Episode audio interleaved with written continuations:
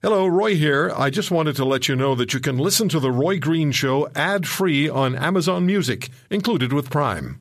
Welcome, welcome, welcome. Welcome to the Roy Green Show podcast.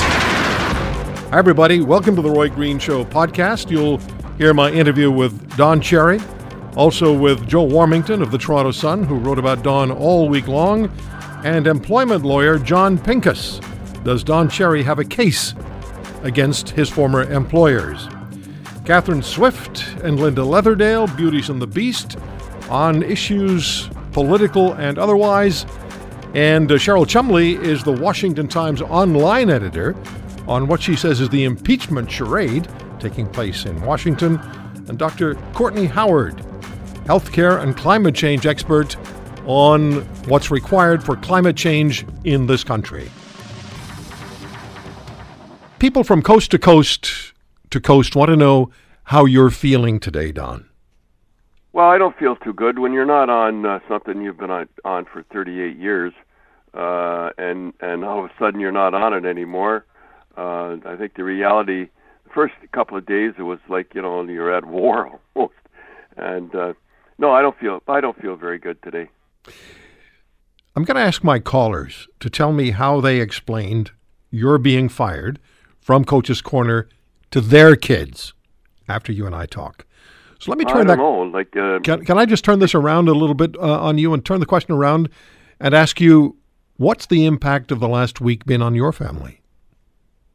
Well, you know, my wife is, uh, um, and my son and that, and my daughter and that, and, uh, they're not too happy. But I'll I'll tell you one thing that uh, I'm, uh, you know, who your friends are uh, when uh, when you lose your job. I mean, I you know, you Bobby Orr, Wayne Gretzky, and Curtis Joseph, and Kirk Muller, and Ty Domi, and Hazel McCallion. That's uh, Hazel, you know, and you have the uh, service. I got a, a great call from a general, uh, and um, this, the I, I just don't know what to tell them. I said, uh, "What you stand up? What you stand for? You might pay the price, like I'm paying the price, but." Uh, stand up for what uh, you want to tell them. Stand up what you believe in. So, what do you want to say to the people across this country? The people, the person who turns on the TV or turns on their phone to watch you. What do you want to say to the people who stood up to support you and who are going to miss you on Coach's Corner and also they'll miss you in their lives? You've become a part of the lives of millions of Canadians and, John, more than one generation. Yeah, you know, it's funny when a guy comes up to me in the airport and the guy's about 40 years old. He says, "I've been watching you for the kid since I was a kid," and I think, hey, you know, every night, wait a minute, and then all of a sudden, yeah, that's true. Well, I, I still believe I, everyone should wear a poppy. I, I, I think of, uh, of the dead soldiers. I, I think of them and the sailors and and everybody else that uh, gave their life for our way of life. Uh, uh, that's the way I feel about it. I, I, I feel that. Uh, sometimes there's two two uh, standards of uh, broadcasting. I mean, a woman could, could come on TV and she can say that I'm a bigot. Uh, hockey players, uh, young hockey players, are white boy bullies and and stuff like that. But I, I no, I uh, I uh, when the truck drivers stop and give me a thumb up, and when the policemen and uh, the, the firefighters drive by in their big trucks and beat their horns and service forces, I I I stand up for what I what I believe in. You might get knocked down, but you got to get right back in the race again. And I, I'm a little tired right now, and I, I I don't feel like getting in the race right now, but I will. Uh, I think my son, who does the Twitter for me, uh, told me this morning when I was taking my dog for a walk. He, he come out and he said that uh, the Twitter had 400,000 people hit on him. I'm not saying everybody agreed with me, but anybody that's on my Twitter usually agrees with me. So I'm I, I don't know what to tell. Uh, I, I if I have my son, I'd say stand up for your rights, and uh, you might pay the consequences, but you'll feel better. So I, am going to ask you a question now, Don, that I'm I'm thinking you have given thought to over the years. Why do you think so many Canadians have made Don Cherry a must-see part of their week? Why have so many Canadians decided you have to be part of their lives? Well, I think first of all they know what I'm talking about. I've been there. I go out and I go to the prospect game. I I go out and see the young kids. I saw McDavid and Marner and all those guys before anybody else saw them. It, first of all, they know what I'm talking about. I think the kids tune in to to be truthful. I think they te- see the ties and and the suits, things like that. I think they start out that way, and I think it's that way. And I I speak my mind. Uh, and um, evidently, these people that, that are in charge now do not like that, and uh, that's that's why I think they tune in. Uh, the, the people know what I'm talking about, and the kids, I think a lot of them tune in uh, to see the ties. To tell you the truth. the ties are special, and I remember you Well, giving the you give and the you, jacket and the whole thing. now, you gave me a tie and a collar one day, and you said think about wearing that. It's not comfortable. No, it's not comfortable. As my dad used to say, it's better to look good than feel good. Um, to the people who consider you a racist and are saying good riddance, what what don't they understand about you, or does that matter?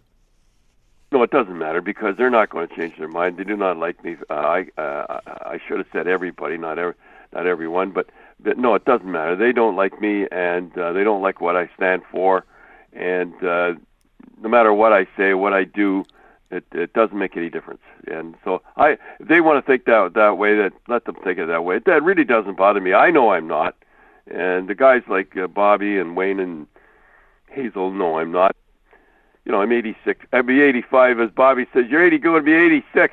But I'm still going to keep it in the race. I'm a little down right now, but I'll I'll be back in the race. I know you will. Um, and and for Bobby Orr to stand with you, Wayne Gretzky Yeah. to stand with you, Joe Warmington who to, Oh, to Joe- stand Joe with you. Fantastic. I, Joe Joe is. Uh, I mean, uh, Joe is like uh, I, I I don't know what to say about Joe. He's been doing the write-ups, and I know after a while, you know, the the editors and that got to get after him, but uh, he doesn't mind. He just keeps putting them out, and he he is something. What about Ron MacLean? very disappointed. Uh, very disappointed. Uh, even though Sunday was uh, was, was crushing. I mean, uh, when he did the hometown hockey thing, but I, he's still my friend. I understand, and uh, but ver- I'm very disappointed. And Saturday night, you know, he made a, a comeback, but. Um, I just uh, I was very disappointed that last Sunday. I, I it was it was very crushing to like well I don't know that's all I can say but I'm disappointed in him. Yeah. Uh, Don, if a way to have you return to Coach's Corner were worked on, would you be interested to discuss? Uh, I, I, I, offered. I offered when they they actually came to my house, and uh, I offered. I said, you know, I, I'll eat crow a little, as they say, and uh, no, it wasn't enough for them. So um, I don't think they wanted me on anyhow. I don't understand it. I mean, I I really don't understand it. It's got to be the most watched thing in Canada, uh, for sure. And uh, I heard stories about how the sports writers and they turn the sound up in the bars, and that. I I I just only get a five million billion dollar nut to crack, and they get rid of their number one guy. No, doesn't matter. Uh, yeah, I'm gone now, and uh, nothing I can do about it. And I appreciated being on your show. Okay. Don, thank you for the time. Okay, Roy. Talk to you soon. Heads up, and I'll keep my chin up. All right. You do that. All right. Toodaloo. Thanks, Don. Let's talk to uh, Joe Warmington, my good friend of the uh, Toronto Sun, who's been writing extensively and broadcasting extensively, been a guest on many programs across Canada in the last week as he's covered the Don Cherry story from beginning to where we are today.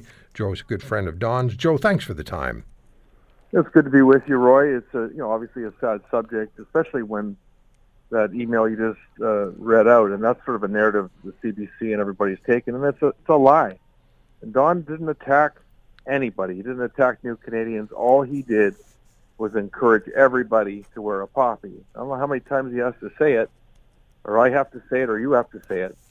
And yet the narrative is spun, and they're trying to set a legacy that somehow this man who was one of the greatest Canadians ever, number seven, which we haven't mentioned all week, is you know racist and all this when that's not true. In fact, he's a victim of ageism and many other things uh, this week, and it's really really disheartening. Interesting that you mentioned that uh, CBC show that I think it was 2004 or 2007, where they asked for Canadians to to name the top 10 Canadians or the greatest Canadians, and Don Cherry was number seven on the list of the greatest Canadians. Also, the, the two words that, that We tear that- down our own. Huh? We do. I'm sorry. We tear down our own. You know, our own greats. And that's what this is. This is a coup d'etat, all of this. They're all part of it, including his best friend, the guy who got the best and most milk and honey, Ron MacLean, along the way. Do you think Ron MacLean's there without Don Cherry? And do you think he'll be there much longer without Don Cherry? So, yeah, I mean, it, it was interesting back then when they did that number seven thing. And I, you know, I've had people tell me he actually came in number one in that and that they tweaked it. So I don't even know what the truth is anymore. After this week, I believe the the story I just said there. What, Joe? The, the words, the two words that are repeated uh, again and again, and I'm going to be talking with Ujjal Dosanjh about this tomorrow, former Premier of BC. You people, because words have become weapons now in in our society, and I run into it all the time. If I say something a certain way, somebody doesn't like it, I can guarantee you there'll be an email where I'm taken to task for you said this. I don't even remember saying it. I have to go back and listen to what I supposedly said. And often it's not, cor- they, they don't have it correctly. But I, I saw something that y- you put together on your site yesterday uh, a mashing of how many times and how many, or, or a number of occasions, where Don Cherry has used the term you people and he's referred to all sorts of different situations. But he says that you people, you people. I wasn't aware of that until I saw your your your uh, your email, or at least your yeah. you know your video. He said it. Uh, yeah, he says that. That's one of his sayings. You kids out there, you people. There's a couple other great ones too, and we're not going to hear them anymore because they're taking him off the air. Really, in his prime. I mean, nobody knows hockey better than Don, and that's the other thing that really bothered me this week is that we weren't talking about hockey once. We were talking about all these other lefty you know, pro, uh, politically correct, progressive things that they all have channeled into this, which it isn't. It's about patriotism, about Canada. And I know for a fact what Don meant because he told me all of what he said in a very, you know, not on the radio. Like when I'm on with you, I'm a little bit nervous and it doesn't come out quite right. But when we're talking just you and I on the phone, we articulate our points better. And even you, 50 years in broadcasting, I'm sure you have that. Absolutely. And that's what happened here. He just mashed a bunch of things together, came out a little clunky, but everybody knows what he meant, including Ron MacLean, so much so that he did a thumbs up. And what do you say, you. Joe? What do you say to people who will? And I just had a couple of calls uh, making this point that he knows exactly what he was saying, and that there's there's bigotry and racism there, and and if you take that statement, and then if you and I've seen e- emails from people, and they're very long, so I can't get into it. I can't read them all. But uh, they're saying, I was hurt. I'm an immigrant to Canada. I wore a poppy, and I was hurt by what Don Cherry said. I felt like it was aimed at me. What do you say to those people? Clean your ears out and stop looking for, you know, everything that's said to go a particular way. I mean, you know, they're entitled to their feelings. And I, you know, again, I've had a few of those too, and I think some of the people are legitimate, and Don tried to clarify that. That should be good enough. And this whole bit, you know, a lot of this stuff is manufactured as the overall progressive movement, and it's designed to take him down. It's not new. I mean, it's long, long in the game. He survived a long time from these same forces. Now, in terms of someone heard about something somebody said, you know, it's hard to say, uh, but it would be nice if he actually said it. And once they, it's clarified to them what he said and what he meant, he should be able to explain it. What I wanted to crime, see, what, Joe, what I wanted, what I would have liked to have seen, I think would have been appropriate, since this is a huge national story, and everybody in every corner of this country is talking about it. You're talking about 38 years of Don Cherry on Coach's Corner, and the employer obviously wanted him there until last weekend or Monday or whenever. Yeah, Monday. They fired him on, on Remembrance Day. I believe there should have been an opportunity for Don Cherry to appear on Coach's Corner and explain to Canadians what what exactly he was saying. Well, of course it should have happened, but they wanted a big mea culpa apology as well, and you know, and, and basically for him to submit that somehow he was being racial with that comment and that he's a bigot, and he wasn't going to do that because he knows he wasn't. And I know he wasn't trying to say that because it was my column last Saturday that he was responding to. And he was in that column talking about the poppies. And he explained it much better to me than he did on the air. That should be good enough for people after 38 years and after millions of dollars earned for people and after entertaining people. And we all grew up with him. And Nobody cared. It's scary stuff. Yeah. I'm telling you, when it's your turn, Roy, when it's mine, or when it's somebody out there listening right now, driving around or wherever you are, they're coming for you because and there'll be no press about it. Let me do so this. is Let a me, really, really high wire act because Joe, let me play you something. I'm wire. running. I'm running short on time here. Let me play you something. I played it earlier. I asked Don Cherry what if he would have any interest in returning to Coach's Corner if things were worked out. Here's part of what he said. I offered. They actually came to my house, and uh, I offered. I said, you know, I, I'll eat crow a little, as they say, and uh, no, it wasn't enough for them. So um, I don't think they wanted me on anyhow. I don't understand it. Yeah. He offered. And he said, Joey said he'd be willing to eat some crow. I, you know, I don't care what they do. I'm not watching it tonight. I'm not interested. I don't think I can watch my longtime friend Ron MacLean, you know, stick the dagger further into his longtime friend Don Cherry. Can't watch that. I'll look for it on Twitter. There's other things to do. Without Coach's Corner, there's no point. You know, I'll watch a hockey game again, but I'm not going to watch that show the way I used to. And when the inter- intermission comes, I'll go do something else, like go get uh, something to eat or pour a drink or something, because they're going to miss him. I'm telling you, and the revenue he brings in. But there's more than that, Roy. It's his right and wrong. This is Uncle Don. This is Canada's icon. This is somebody that you know the whole idea of free speech and debate. I mean, everybody's been ripped by Don. He's he he gives you the criticism like a coach. Still loves you.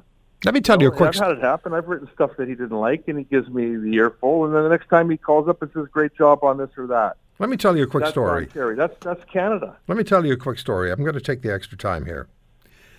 Um, and you know this story, but I just want to share it with our with our listeners. I've probably mentioned it once or twice over the years, but they had a Don Cherry night in Hamilton at Copps Coliseum when it was the Vancouver, um, um, not the Canucks, the ha- Vancouver. Um, anyway, it was the Hamilton the Hamilton Canucks in the American Hockey League. So they had a Don Cherry night, and so Don came with uh, with his wife Rose and his kids, and there was a ceremony at center ice, and he told me I was the MC. He said, "Get it over fast because I don't want the players to be uh, cool down and get hurt when they play." So we got it over fast. They had a box set aside for the Cherry family. Rose and uh, their children went into the box, and and Don went down and sat in the seat in a regular seat, as close to the aisle as possible, and he had three pens, three or four pens. And the kids started to form up a line up the stairs and around the corridor in Copps Coliseum. I don't know how many there were, Joe. Hundreds anyway. You know, four or five hundred kids, maybe more. And Don Cherry sat and signed every autograph for every kid, had a word for every kid, and a wink for every parent. And when the last kid had had his autograph signed or her autograph signed, he turned around and said to Rose, "Okay, we can go now." Um, that to me spoke about the Don Cherry I know. I know there are listeners right now who are listening and saying that doesn't matter what he did and what he's been doing makes him irrelevant, but I wanted to tell that story. If he's so irrelevant, then why is that all that we're covering? And that's the you know the guy you just described there. That's the guy we're throwing under the bus. That's the guy that we're doing it to. Not not the killer. Not no. I saw on the CBC there they had like you know 75 minutes straight on this panel after panel, and yet on the Danforth I was out there. They had you know two young ladies uh, murdered in cold blood and 16 others wounded. One of the worst days in Toronto's history, and then you know it gets covered, but it's not wall to wall. And you try to tell the truth about what happened and nobody will tell the truth. And you know the prime minister can run around and do SNC Lavalin or groping or blackface gets reelected and you know they give you a hard time for criticizing him. And yet everybody seems to be I'm talking everybody on this sort of progressive left that are trying to do whatever they're trying to do Joe, I've, Joe, I've got to step. decided to take him down so I've got anyway, to, I've got to jump, what it is. Joe. I got to jump in only because of the clock. I'm way over, way over. Thanks for joining us. Thank you for having me, and thanks, uh, you know, for having this national show where you get all sides out. I think it's good that everybody's voices are heard, and I appreciate you having me today. Thank you, Joe. Let's talk to uh, employment law specialist John Pinkus from Samfiru Tumarkin LLP in Toronto.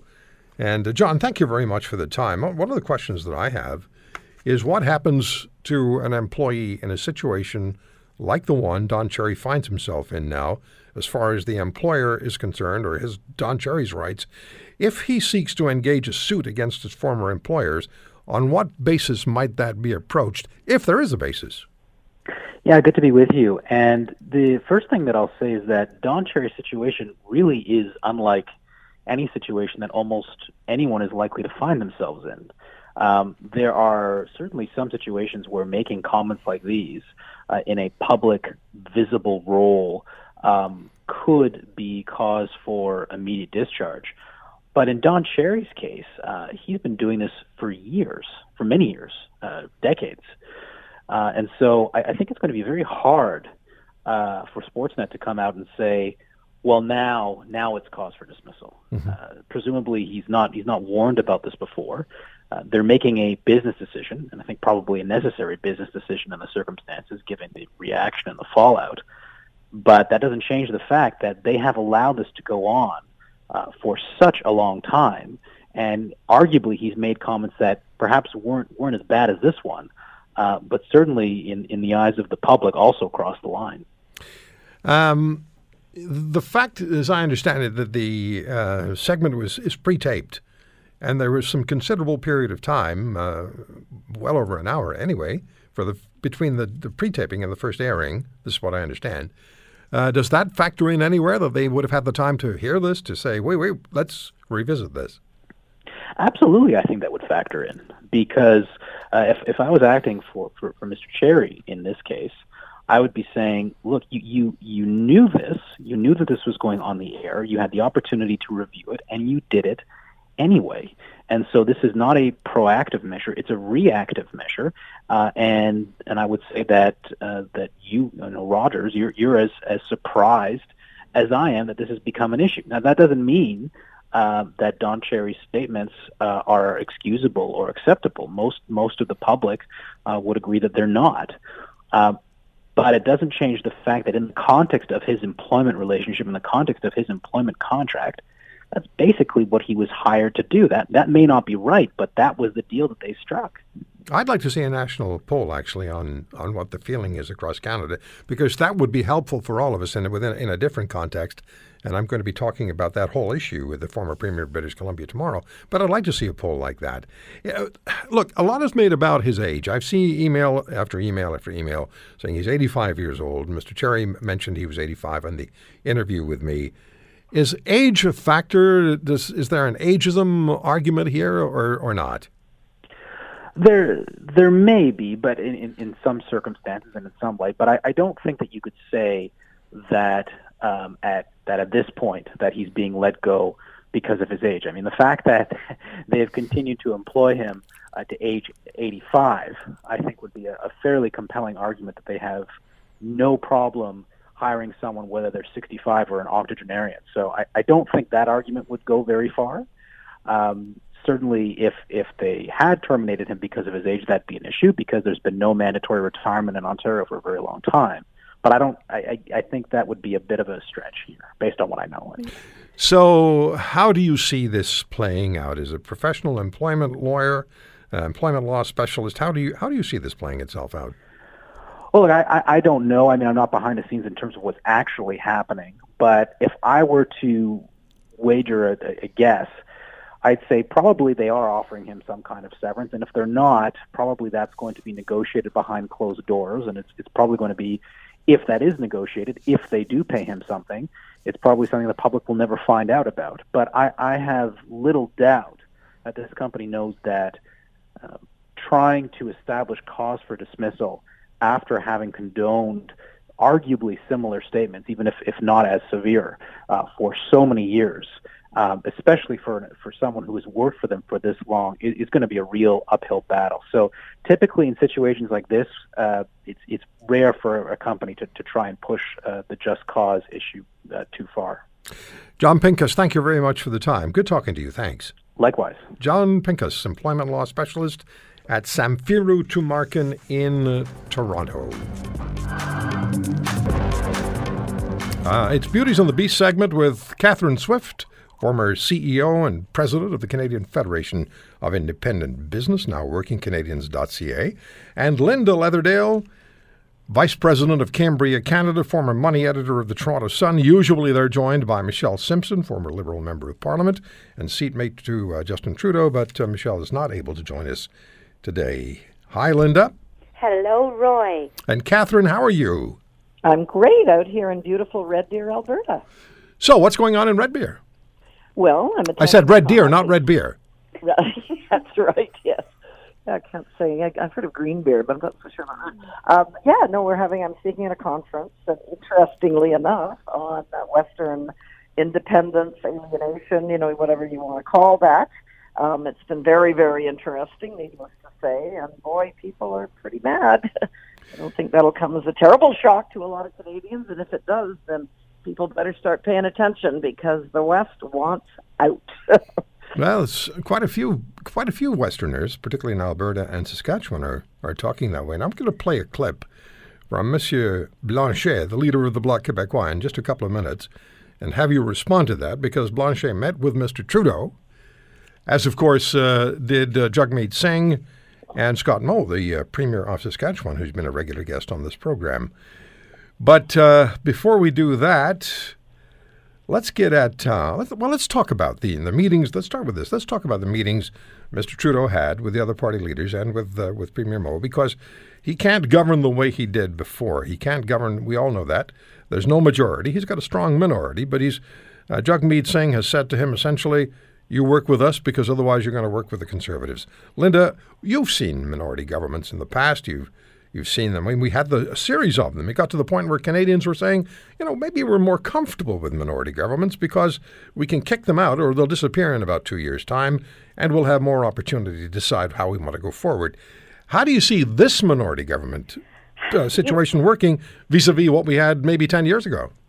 You know, it's it's a scary time here in Canada, and it's so fractious. And it's funny that you know, not funny. It's it's great that Catherine's out in Red Deer, Alberta, but this is a different scope here. We've got so much hate and talk of separatism, um, and then of course you've got Singh saying, "Well, come, you got to you got to deal with me, the NDP, or you're going to have to deal with the Conservatives." And then you've got the Bloc, who doesn't even give a tinker's damn about the rest of our country yes, I believe it gives you better democracy in a minority, perhaps, because I often have said a majority government is like a dictatorship. But let's look at this. We could be back at the polls again shortly. It's going to cost us money. But this is what scares me. Ottawa, the net debt in Ottawa alone is 700 billion, projected to go to 860 billion by 2023. That doesn't include all the debt of the provinces, which now we're into trillion anyway, if we do a thing with climate change, universal pharmacare, public dental coverage, other things that the NDP want, who's who's footing the bill?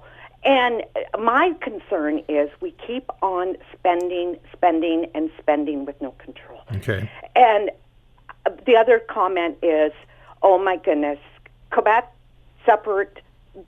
Catherine will tell you Alberta and even Saskatchewan and I look at the equalization payments. I cannot believe that Quebec has a four billion dollar surplus and is going to get thirteen billion in equalization mm-hmm. payments. Alberta yeah, but is Linda, suffering. Linda, if they if they if they didn't get the equalization, they would have a nine billion dollar deficit. You know what I'm saying? Like the, the only reason they have a surplus is because, because of, of equalization. But you know what we're seeing here, really, if you think about what Blanchet has said, and we'll play it for you in a second. Um, but what he's also uh, said to, to Justin Trudeau, what he's telling Canadians, he's agitating. This is what Quebec separatists have constantly done. And now the Bloc is back with a real presence in, in, in our parliament, which they haven't had for quite some time. They were the official opposition at one time, not so long ago. But now they have a real presence and they're flexing their muscles. And I think you're seeing the separatist sentiment being pushed by both um, uh, Blanchet and by Legault, by both of them. Because remember, Legault was a Parti Québécois um, cabinet minister. Let me just play you what, so, so that everybody's caught up with this. Let me play you just a few seconds of what the leader of the Bloc Québécois, Blanchet, had to say about his level of interest in Western Canada. If they were attempting to create a green state in Western Canada, I might be tempted to help them. If they are trying to create an oil state in Western Canada, they cannot expect any help from us. Catherine. Well, the hypocrisy is pretty rich. Uh, Quebec that not only takes transfer payments, uh, equalization, et cetera, you know, to beat the band, much of which is generated by wealth generation generated by Western Canada, but they also use an awful lot of oil from Western Canada. So, I mean, uh, you know, I, I the, the perverse part of me wants uh, wants Alberta to start turning the taps off to give people a little dose of reality. So there's no question uh, Blanchet is, is he's poking the bear here. Uh, very unhelpful from a national standpoint. But, but don't you but don't you think he there's method to his madness? He knows what he's oh, yeah, doing. No, he knows what he's doing. I don't think, I don't think they want to separate. I really don't. I've never thought they did uh, because they've got far too good a deal in Canada, much better than they would ever have as a separate. Remember, it was it was less. It was a margins of one percentage point that I decided remember it well. in I remember 1995. 1995 Yeah. extremely well uh, because I remember looking at that TV and was seeing very the close. flip back and forth between yes and no and so on.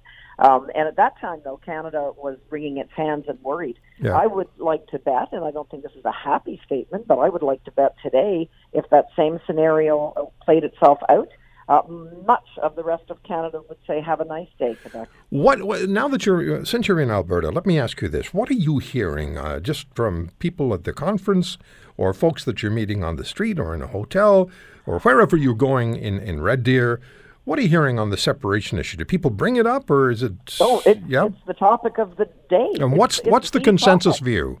Well, the well the consensus view where I am, which maybe isn't representative. You know, this is the challenge. I, I'm at a group uh, that tends to be small C conservatives. They uh, have a you know they sort of pay more attention to economic issues than maybe the general population does.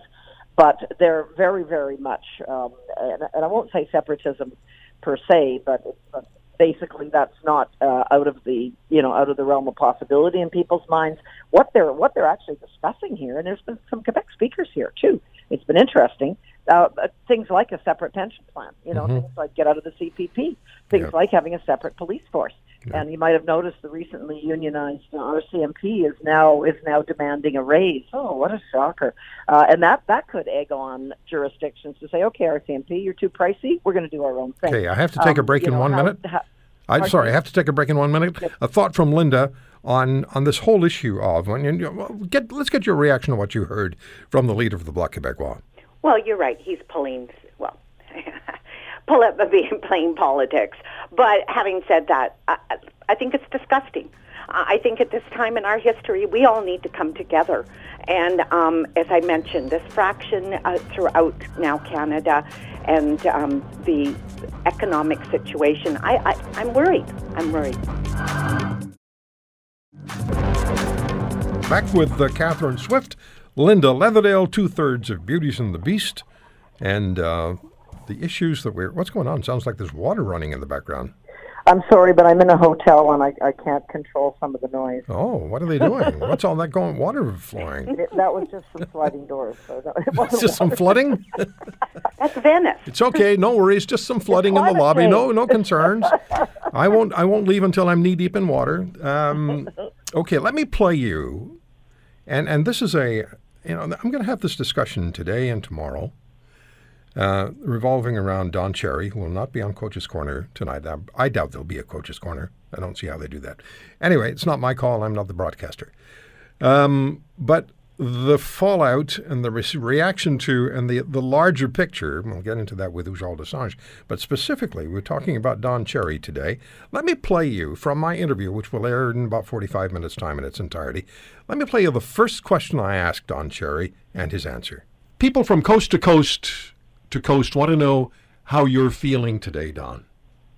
Well, I don't feel too good when you're not on uh, something you've been on, on for 38 years, uh, and and all of a sudden you're not on it anymore. Uh, I think the reality, the first couple of days, it was like you know you're at war almost, and uh, no, I don't feel I don't feel very good today. So there's the first uh, question and, and answer. Now, at the end of the interview, and we played this for you at the top of the hour, I just want to play this again. I offered. They actually came to my house, and uh, I offered. I said, you know, I, I'll eat crow a little, as they say, and uh, no, it wasn't enough for them. So um, I don't think they wanted me on anyhow. I don't understand it. All right. Uh, Linda Leatherdale, what's what's? I mean, how are you reacting? What's happened to this week? This is my reaction, Roy. I would love to start a petition, bring back Don Cherry. Um, there is one online already. It's got 250,000 signatures. There we go. Keep it coming then, because I think it's disgraceful. And I, I, I cannot believe, you know, it was like looking for an excuse. This gentleman is a superstar. But not only that, people think, oh, he's got this gruff exterior. And I'm sure Catherine has met Don Cherry as well. He is yep. one of the sweetest people you know, when it comes to charity, he has the Rose uh, Cherry uh, Home for Kids, a Pet Rescue Foundation, and on and on and on. But it's not just that. Bobby Orr himself has said this is a kind, gentle person. So let's go back to what happened on Saturday. Well, you know what? I mean, he's always been opinionated, correct? Was it incorrect to say that? I'm not so sure. I'm a person who believes that we have to honor our veterans, and I believe. But when you, any... if you, I am playing devil's advocate here. If yes. you, if you point at, uh, if it's perceived that you're pointing at um, immigrants or newcomers, mm-hmm. Then that gets that gets gets reaction. I would have liked to have seen uh, the network give him an opportunity to respond. But anyway, absolutely, exactly. Catherine, yep. what are you? What's your yeah, thinking? I, I feel the same way. Um, I don't think what he said was it what he said was ham-handed for sure. It was you know uh, politically incorrect, I guess you could say. But what bugs me is this double standard uh, that uh, it's only some comments that are offensive to some people that seem to be proscribed. You know, that seem to be to be worthy of this kind of reaction. I mean, we have an idiotic prime minister who trotted around in blackface several times that we know of and and that's somehow acceptable. And he becomes reelected. He gets reelected. And, and uh, yeah, well, that's what I mean. That, and I know it's not a direct comparison, blah blah blah. But, but but what bugs me is the double standard and the hypocrisy here. Don Cherry, I mean, he did 99% of everything right, and yes, his, his reputation is one of being a little tumble and all that, rock'em sock'em, as we know, uh, Don. But um, he deserved better. He deserved the benefit of the doubt here and the chance, as you say, Roy, to explain. Um, and I, but I agree with you, Linda. I think this was, you know, they were probably looking for an out, and he gave it to them. Well, I, uh, I, uh, when I spoke with Don, and people will hear the interview, and I've known him for thirty years. Um, people will hear the questions that I asked him, and I, it wasn't the usual. I, I like to think it wasn't the usual questions, but we'll get a we'll get a sense of of of Don Cherry from that interview. I don't want to say any more than that now. But the question that I want to ask, and I think it's important to ask this question because you have multiples of generations that have grown up with Don Cherry and Coach's Corner.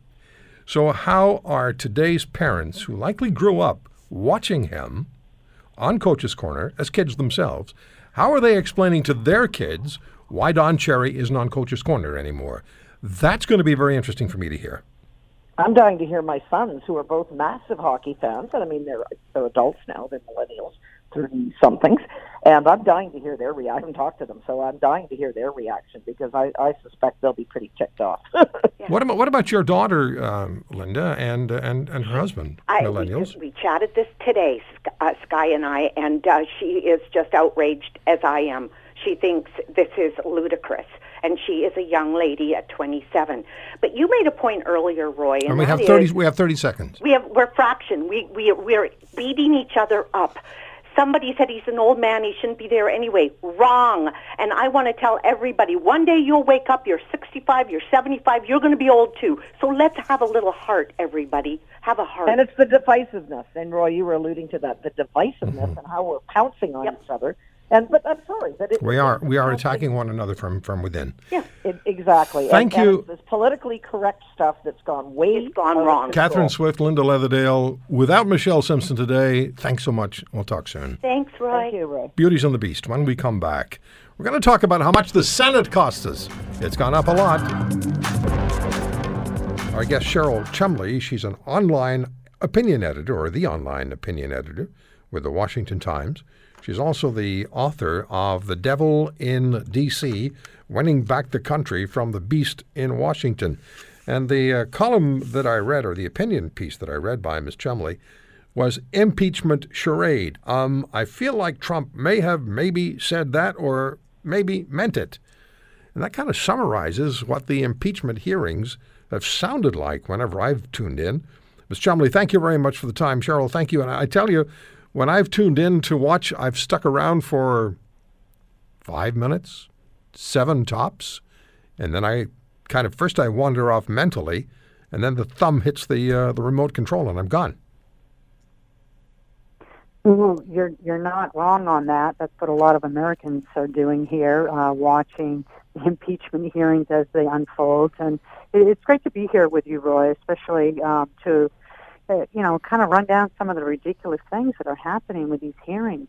And you nailed it right there. It, it's just it, it's hearsay after hearsay. It's just I think that my friend overheard him say on the phone that he feels this way, and then Adam Schiff or or the attorney for Adam Schiff chimes in, well, that's impeachable offense, isn't it? And that's how it goes, and then the media runs with it. And uh, the Americans deserve a little bit more fact-based uh, rationale for impeaching the president. This is serious business, or it's supposed to be. It is. It's, it's supposed to be. well, it is. I, I mean, I, I, I look at it's. It's almost as though when I'm watching what's going on in the time that I spend there, it's almost as though they're hunting for opportunities as opposed to having a well thought out position that they're pursuing. It looks as though they're hunting for opportunities for sound bites. And this is, again, this is very serious business. This is pursuing the impeachment of the President of the United States. And you know, I, I'm actually surprised, Cheryl, at how tenuous the Democrats' position appears to be. Second and third hand overhearing of conversations on a smartphone in a restaurant in Kiev, Ukraine. Wow. And interpreting the, the feelings and motivations of the president. So it's not just hearsay, it's hearsay on, on what they feel like the motives of the president would be based on those conversations, which is it, it's outrageous and it's egregious. And that was just day one.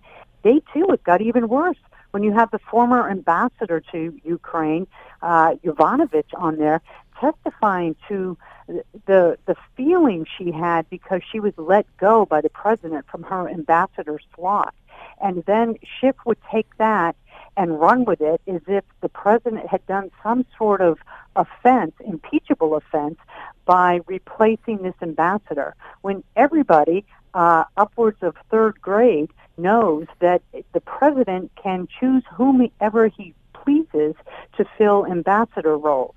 So it, it's just getting curiouser and curiouser, to quote, you know, Alice in Wonderland.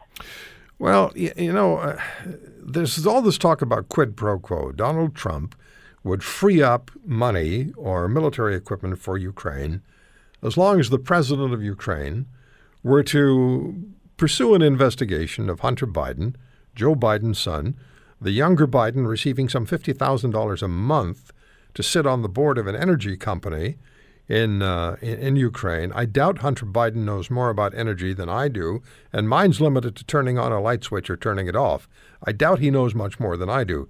But he's getting $50,000 a month while his father's the vice president of the United States. Frankly, I'd find that curious and want answers too. Yeah, and uh, let's not forget that a key prosecutor was let go uh, from looking into this company, which the allegations are that Joe Biden had some influence over that.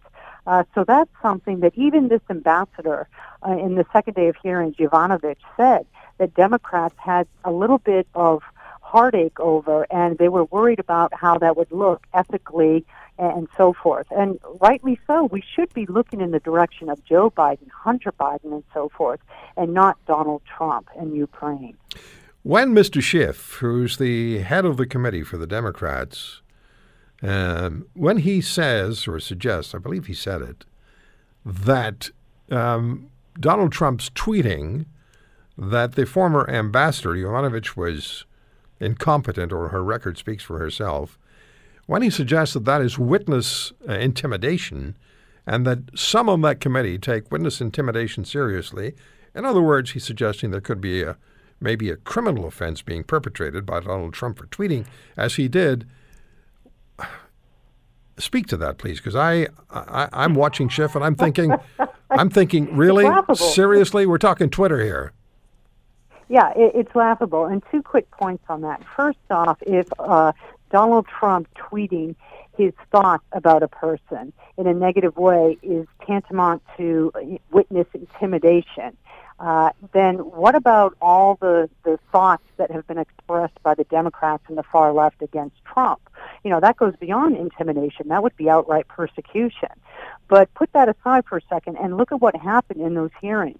When Donald Trump tweeted uh, what what he thought of Yovanovitch and her job as ambassador, and then Adam Schiff took time out from this hearing on, on impeachment to discuss the tweet and to try and make the case that this is something that Donald Trump shouldn't be doing because it's intimidating the witness, uh, and then actually trying to make the jump, the leap, that this means that Donald Trump is guilty of an impeachable offense, that just shows that the Democrats have nothing here. I mean, if they're in the middle of an impeachment hearing and they have to time out to talk about Donald Trump's tweets and make it part of the impeachment process, they've got nothing. It, it just looks sad and sorry. Well, first it was uh, the the Russia collusion story, which got nowhere and spent it took two years. Uh, now it's this, and there was something else, and I've forgotten what it is. There was a third thing that they were they were after. I can't remember what it is.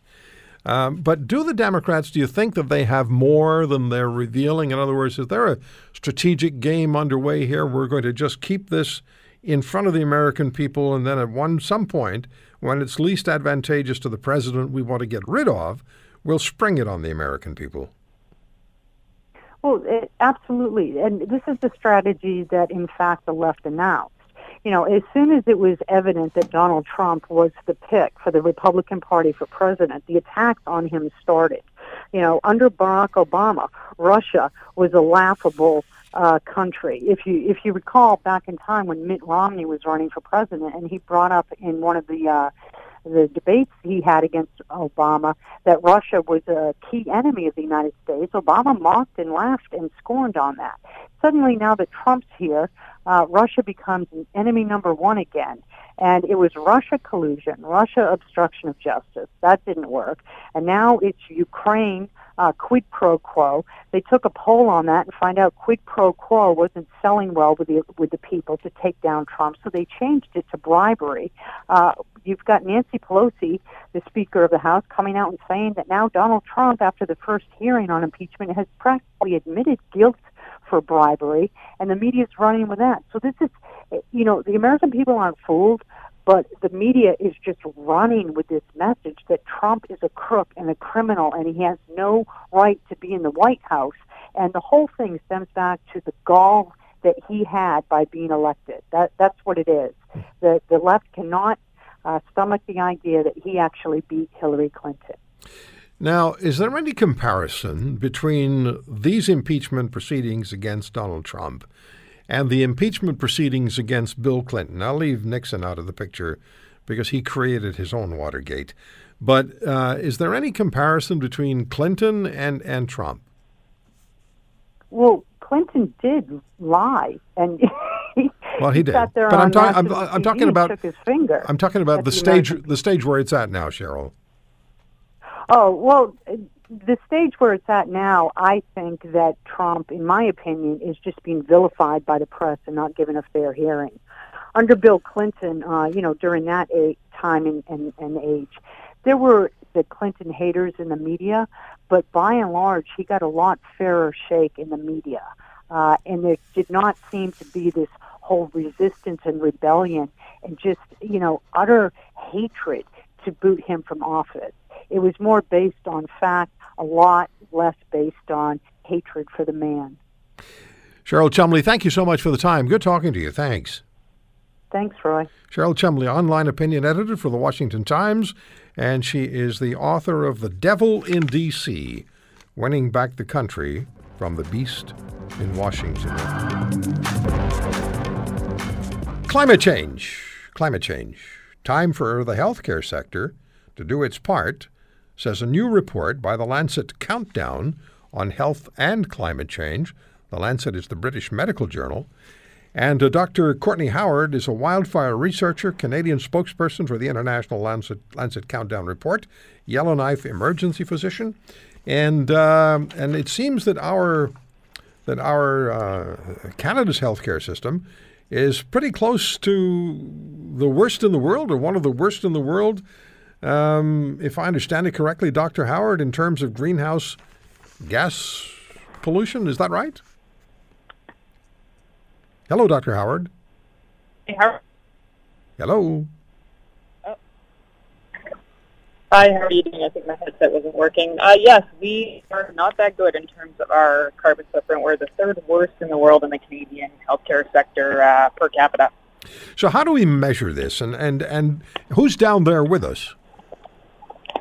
Well, there's teams of researchers who um, crunch the numbers and uh, they sort of tally up the energy we use in our hospitals and the energy associated with uh, our transport and our supplies, and you know make these estimates. So um, this estimate is in line with the only other real estimate of the um, uh, healthcare sector that was done here in Canada, which was done by one of the co-authors of our Canadian brief uh, of this report, Dr. Andrea MacNeill, and she found that we, so the Canadian healthcare sector makes up about 4.6% of the overall Canadian emissions and also uh, emits about 200,000 tons worth of other pollutants that result in about 23,000 disability adjusted life years lost every year in Canada as a result of healthcare, um, which isn't great for an industry that is supposed to be doing no harm.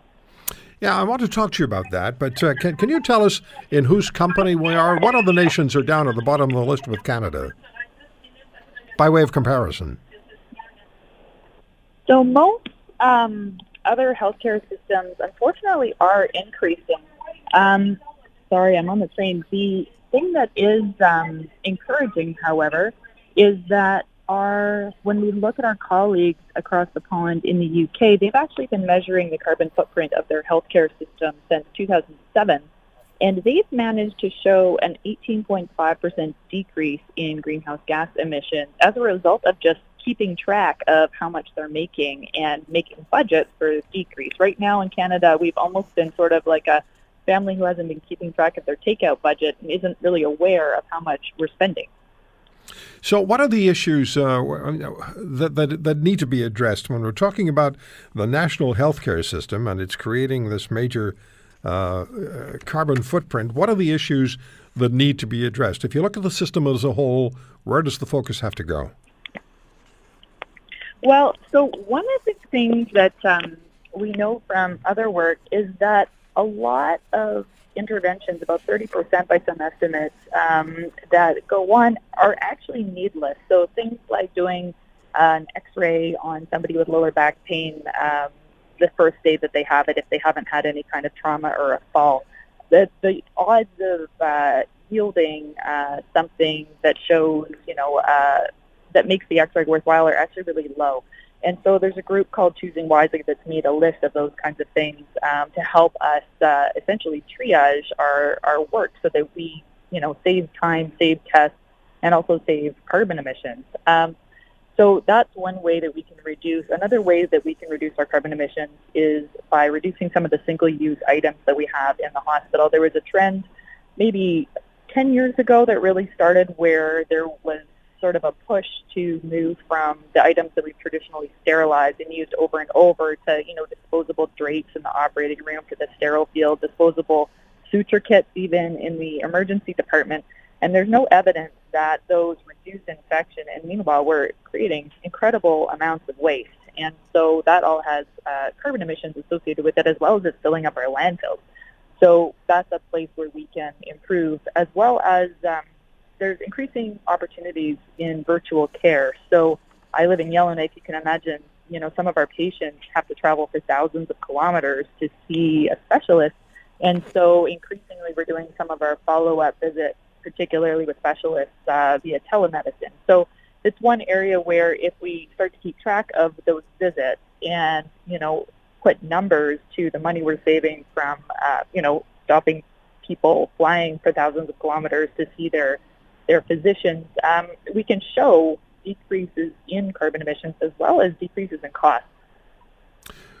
Well, how many patients, uh, though, do we do we have a number on uh, how many patients fly thousands of kilometers to see a, a specialist? No, we don't. But it would be great if we did. Um, that's the kind of thing we need to do. There have been a couple of small studies. One was uh, done in Ontario um, that was looking at how much money and carbon emissions were saved by having telemedicine involving patients in Northern Ontario, and it was considerable. Um, the Island Medical Authority uh, in BC has also been keeping track of numbers, but the kind of thing that hasn't really been making it into peer-reviewed journals um, at the rate that we need it to. So we're hoping that by shedding light on this issue, um, you know, we can start to to keep track. We know that you know what gets measured gets mitigated, and so as we keep better track, we'll be able to do a better job. And it's really important we do. The international report this year really stressed how important uh, climate change is going to be for the health of kids.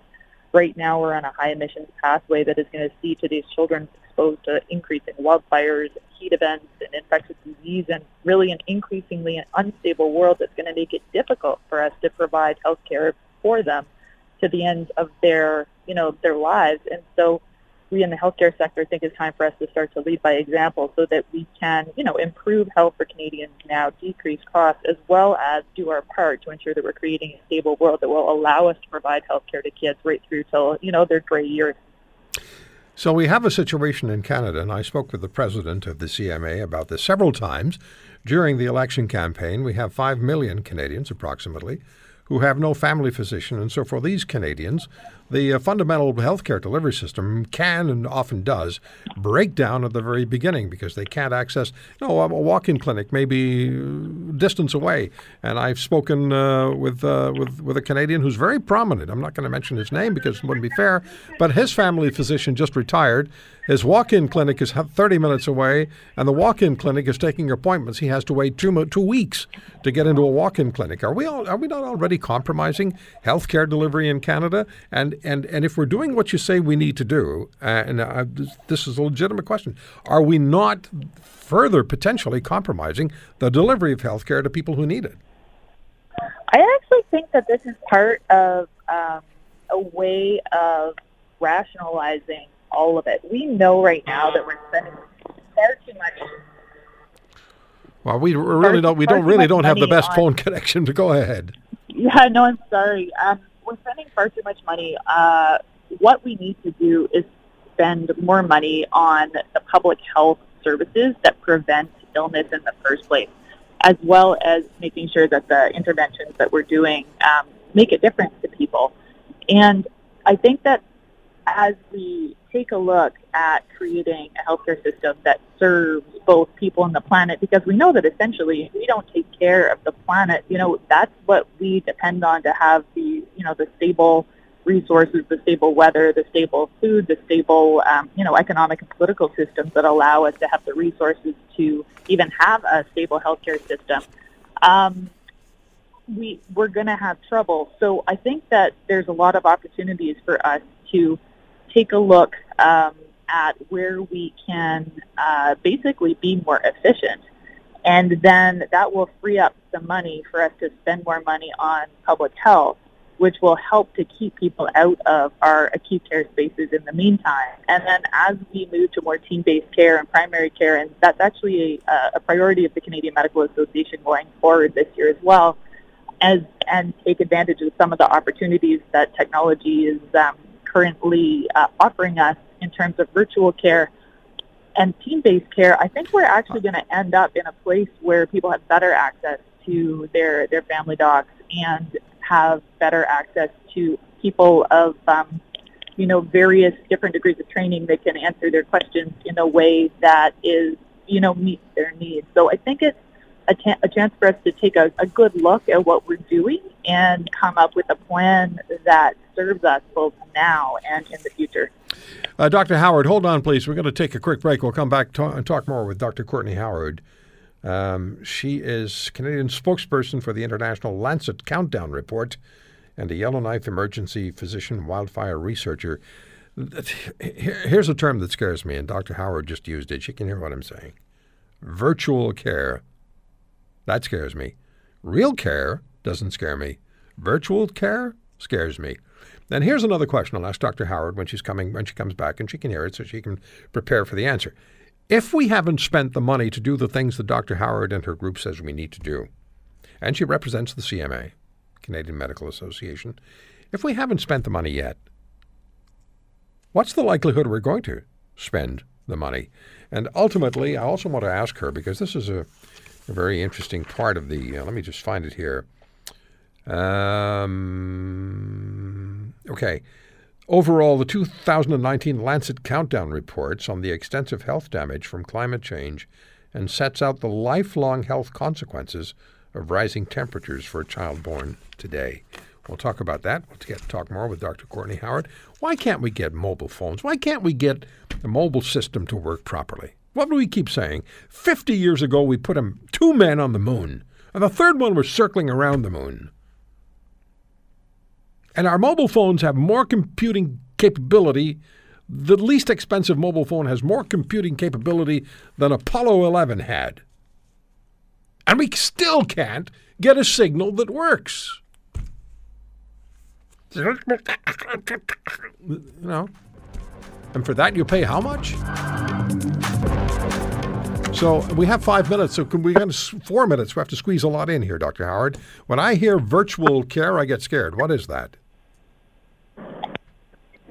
Virtual care is any type of care that is provided um, at not directly uh, with the patient. And, you know, I trained through the Family Practice College, and so I have a really strong belief in the importance of the doctor patient interaction. And so, you know, nobody's suggesting that we don't have, you know, people at the bedside taking care of patients. But sometimes it is more convenient for people, particularly if you already have a relationship with a provider and now you have a quick question for, you know, a phone call that could be even considered virtual care or a, you know, quick telephone or um, sort of Skype conversation. Um, particularly when there's big distances involved, it's much better for the patient. You know, in the north, we have people who have to come down from, you know, Inuvik to come see a um, uh, person in Yellowknife, and sometimes they have kids that they have to leave behind. They, you know, they lose time at work, and so I think we need to take a look at it as part of our toolkit. Certainly not to replace um, everything that we do now, but as one option. Okay. Now, when it comes to money, you talk about putting money into the system or putting money into, you know, doing what needs to be done. If the money's not been put in, let's be realists. If the money has not been put in yet, what makes you believe it's going to be? Well, we we really can. Uh, we haven't done a great job of rationalizing some of it. Uh, we still do a lot of. Um, but you know, you know, this is a you know this is a generational yeah. thing, right? Um. Well, I think you know it's a, it's a communication thing. When what we do, we do still do things like ordering a white blood cell count every single day when somebody's in hospital. It really doesn't change care much, and there is change happening. So but where do where would you like if you had a ca- let me ask you this: if you had a cancer patient who's yeah. in difficulty, uh, difficult situation, where do you draw the line? Do you say to that patient, uh, "Well, we're not going to do a white blood cell count every day because it's not going to be different than yesterday," or are we talking about different situations, different realities? Well, it totally depends on the patient, but I mean, these poor cancer patients. My mom had cancer, and so did my dad. They don't, you know, if if the white blood cell count isn't going to help direct their care. And meanwhile, they're getting poked every single day. That's not a kindness. That's not good care. So what we need to make sure we do is do the kind of patient-centered care that is really going to offer benefit to the patient. Okay. Um, and it just happens that a lot of that is going to result in less care. All right. So the the whole idea here is to uh, create a more efficient and uh, and and uh, and pollution reduced uh, reality for healthcare. We have 30 seconds here. It deserves more. Uh, 45 seconds. When you say that you're measuring the impact of the current reality and, and what it may do to a child born today, speak to that, please. Yeah, our kids right now, we, we have a really big job. We have, in 2020, Canada will make its new commitments to the uh, Paris Climate Change Agreement, and we need to make commitments that are consistent with the Paris Agreement making its targets because right now, a child born today will experience a Canada that's six degrees Celsius warmer by the time they're in their 60s. And we don't think we can adapt to that in a way that's healthy or that maintains healthcare. We need to get ourselves on the lower emissions pathway, which will still see us about one and a half degrees Celsius warmer by the time they're in about their 30s. But despite the fact that there will be more wildfires, there will be more heat waves, then we think we can cope with that and keep people safe and healthy. So you think you, you believe that in the next 50 years we're going to see an increase of six degrees Celsius globally? That's what Canada's changing climate report said. Yes, it's we're warming at double the global rate here in Canada. Where I live in Yellowknife, we're warming at triple the global rate. It's really serious, and we need to take action to protect today's kids. Dr. Howard, we'll have to pick up the discussion another day. I know there are people who would like to challenge that number, but I appreciate you coming on the show and talking to me. Thank you. Sure, I mean that's Environment Canada's number, so that's that's what our smartest people have told us the numbers are. Okay, thank you for the time. Thank you so much. Dr. Courtney Howard. Thank you for listening to today's podcast. If you want to hear more, subscribe to The Roy Green Show on Apple Podcasts, Google Podcasts, Spotify, Stitcher, or wherever you find your favorites. And if you like what you hear, leave us a review and tell a friend. I'm Roy Green. Have a great weekend.